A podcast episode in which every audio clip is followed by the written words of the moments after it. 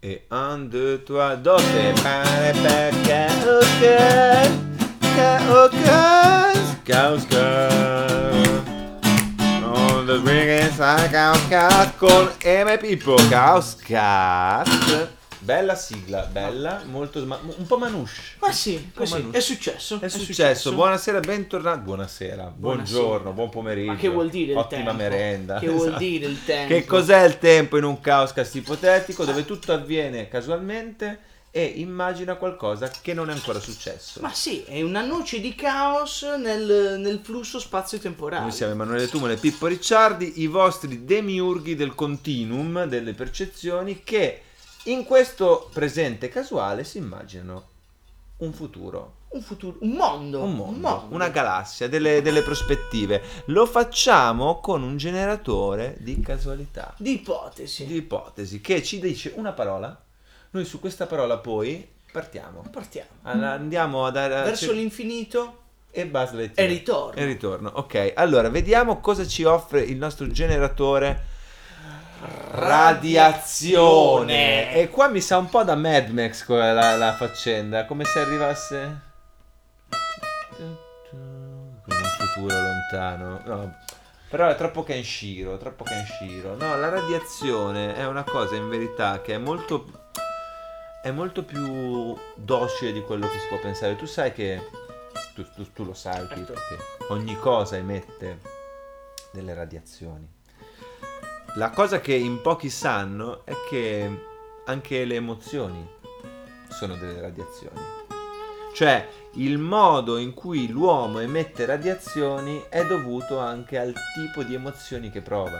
E questa scoperta arrivò grazie a un programma televisivo. Eh certo, certo, me lo ricordo.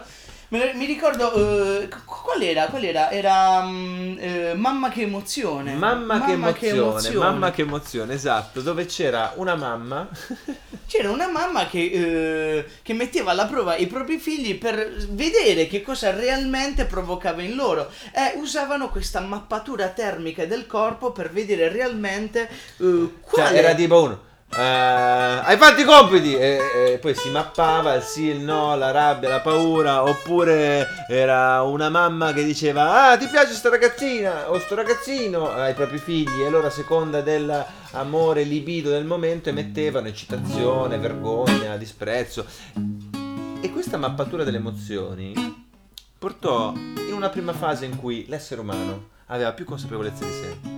Era più facile conoscersi perché avendole mappate era diventato anche più semplice leggerle. Ma la cosa terribile è che anche, non solo gli altri umani, ma anche le macchine conoscevano le emozioni degli uomini. E sapete bene che se una macchina può misurare una radiazione, probabilmente ci sarà un'altra macchina che artificialmente può emetterla. E quindi si iniziarono a creare questi piccoli cortocircuiti sociali per cui se qualcuno metteva, perché tutto era in mano ovviamente alle grandi lobby internazionali, se qualcuno metteva la radiazione dell'amore su un paio di scarpe, eh, chiunque vedesse quelle scarpe se ne innamorava e quindi poi le comprava e quindi profitti alle stelle, tutti chiamavano le scarpe. Pensate che ci furono casi di gelosia isterica in negozi per cui le stesse persone si erano innamorate dello stesso paio di scarpe. Diventò tutto molto difficile quando l'amore, l'odio, la gelosia, la gioia diven- diventarono radiazioni ripetibili, tutta la società era caotica perché chiunque poteva controllare e emettere determinate Ma sì, c'era anche il problema deontologico di... do- Quindi che cos'è una- un sentimento vero? Qual è la differenza? Esatto, perché la gente andava nei bar.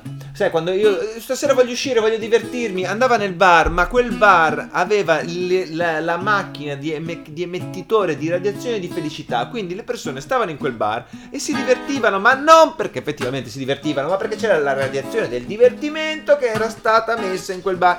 E questa cosa diventò molto complessa fino a quando non iniziò, come sempre accade, quando un movimento va troppo all'estremo, per la legge del del- dell'equilibrio, della, de- della materia, della vita, del mondo, e nasce il suo contrario. Quindi nacque il movimento degli anaemotivi. Esatto. Persone che si schermavano da qualsiasi emozione, da qualsiasi radiazione, un po' eh, come quegli scienziati che quando vanno nei- nelle zone ad alta radioattività hanno le tute, li riconoscevi, questi andavano in giro intutati, Perché se alla fine non posso sentire nulla di vero, preferisco non, non sentire nulla. Solo che eh, questo li portò nella- nel corso della loro storia a compiere eh, azioni, decisioni che nel loro modo di vedere potevano essere assolutamente conseguenziali, assolutamente naturali, però proprio perché prive di emozioni erano terribili. Quindi eh, i poveri non li aiutiamo, eh, le- le- chi è diverso da noi non lo tolleriamo, eh, se tu non ti sta bene quello che faccio io, e ti ammazzo, cioè non ci sono emozioni, non c'è, non c'è empatia, non c'è solidarietà e quindi Però, ironia della sorte, furono anche quelli che ci salvarono da, da quella situazione. perché ovviamente, fortunatamente, tra di loro c'era un messia, una specie di salvatore, una persona che riusciva a non sentire emozioni nonostante non indossasse le tute protettive. Eh certo, che fu una componente fondamentale perché non so se ti ricordi la svolta di quando iniziarono ad usare gli emettitori di emozioni anche in guerra. Cioè, fu. uh, mi ricordo quella volta che. Cos'era? L'invasione definitiva dell'Iraq da parte dell'America. Eh sì, sì, che sì, semplicemente iniziarono a produrre questa radiazione fortissima di amore, mentre eh, in realtà c'erano gli americani che. che attaccavano. E quindi gli iracheni non si, non si difesero semplicemente. Che fu, credo, la- l'invasione con meno morti nella storia. Però ormai era una tecnologia che non, non permetteva più di giocare ad armi pari. E proprio questi anemozionali si schierarono contro questa cosa perché noi eravamo troppo immersi in questo campo, non avevamo più la capacità di decidere. Gli anemozionali decisero che no, l'u- l'u- l'umanità non poteva andare avanti così. E quindi, non so se ti ricordi cosa fecero, abbatterono i satelliti emozionali. I satelliti emozionali erano una rete di satelliti che circondava il globo che a seconda delle esigenze di chi li controllava potevano far cadere un'intera nazione nella depressione. O nella O felicità, nella felicità estrema, estrema. nella violenza. Pensate che quelle teste bacate avevano deciso di far innamorare della vita e della gioia tutte le classi più povere, più abbiette, che erano lì senza niente, senza desideri, senza rendersi conto che stavano patendo un'ingiustizia sotto il gioco di un impero capitalista perché lavoravano senza essere pagate, perché vivevano solo per pagare i loro debiti, eppure erano felici. E ironia della sorte, morivano, morivano con un sorriso costretto sulle labbra. E quindi, proprio ad evitare questa cosa, arrivò il messia degli, anaffetti- eh, de- de- degli anemozionali. Si chiamava si chiamava Ginger Roger. Ginger Ginger Roger, che eh, omonimo, omonimo dell'attore, Ginger Roger, decise di diventare un pirata delle emozioni. Abbatté i satelliti, eliminò le antenne terrestri in giro per la città e soprattutto tirò fuori l'arma più potente del terzo millennio. I soldi. Ginger Roger era molto ricco e comprò, diciamo così, mise sul suo payroll, sul suo, eh, come che si dice, libretto degli assegni fisso, tutti gli scienziati che conoscevano quella tecnologia.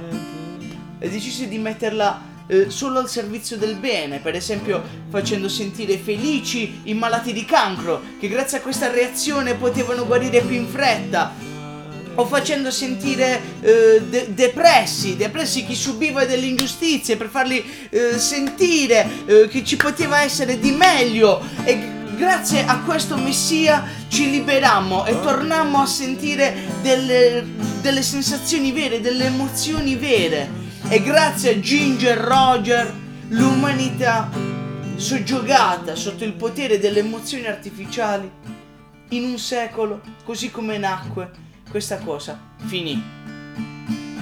Non sento niente, non voglio niente. E questo era l'inno della chiesa Non anemozionale. niente, sto solo con me. Ginger Roger lo cantava spesso. Vabbè, l'aveva anche composto lui. Dopo una notte in cui era stato rifiutato dall'ennesima ragazza, perché Ginger Roger non era nato così, era stato una volta un uomo come tutti gli altri, ma aveva scoperto nella solitudine, nello stare da soli, una forza che nessuno aveva riconosciuto fino ad ora. La solitudine mi ha insegnato a stare con me, a capire la differenza che c'è tra l'amore emesso da una macchina e l'amore emesso da un corpo umano, da un cuore che batte. E quindi sto solo, solo con me. sto solo con me Fino a che fino a che non starò bene.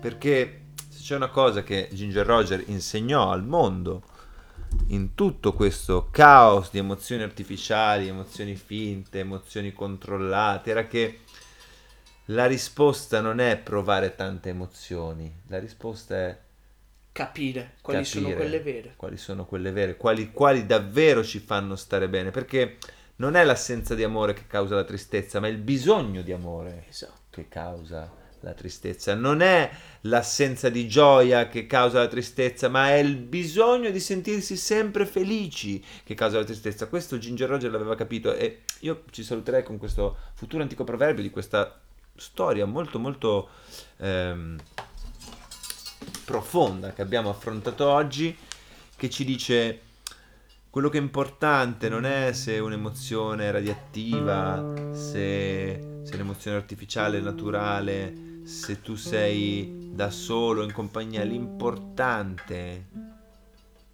è che se piangi ci sia qualcuno al tuo fianco ad asciugarti le lacrime. Un po' troppo baci, baci perugina forse. No. No. Caos cast!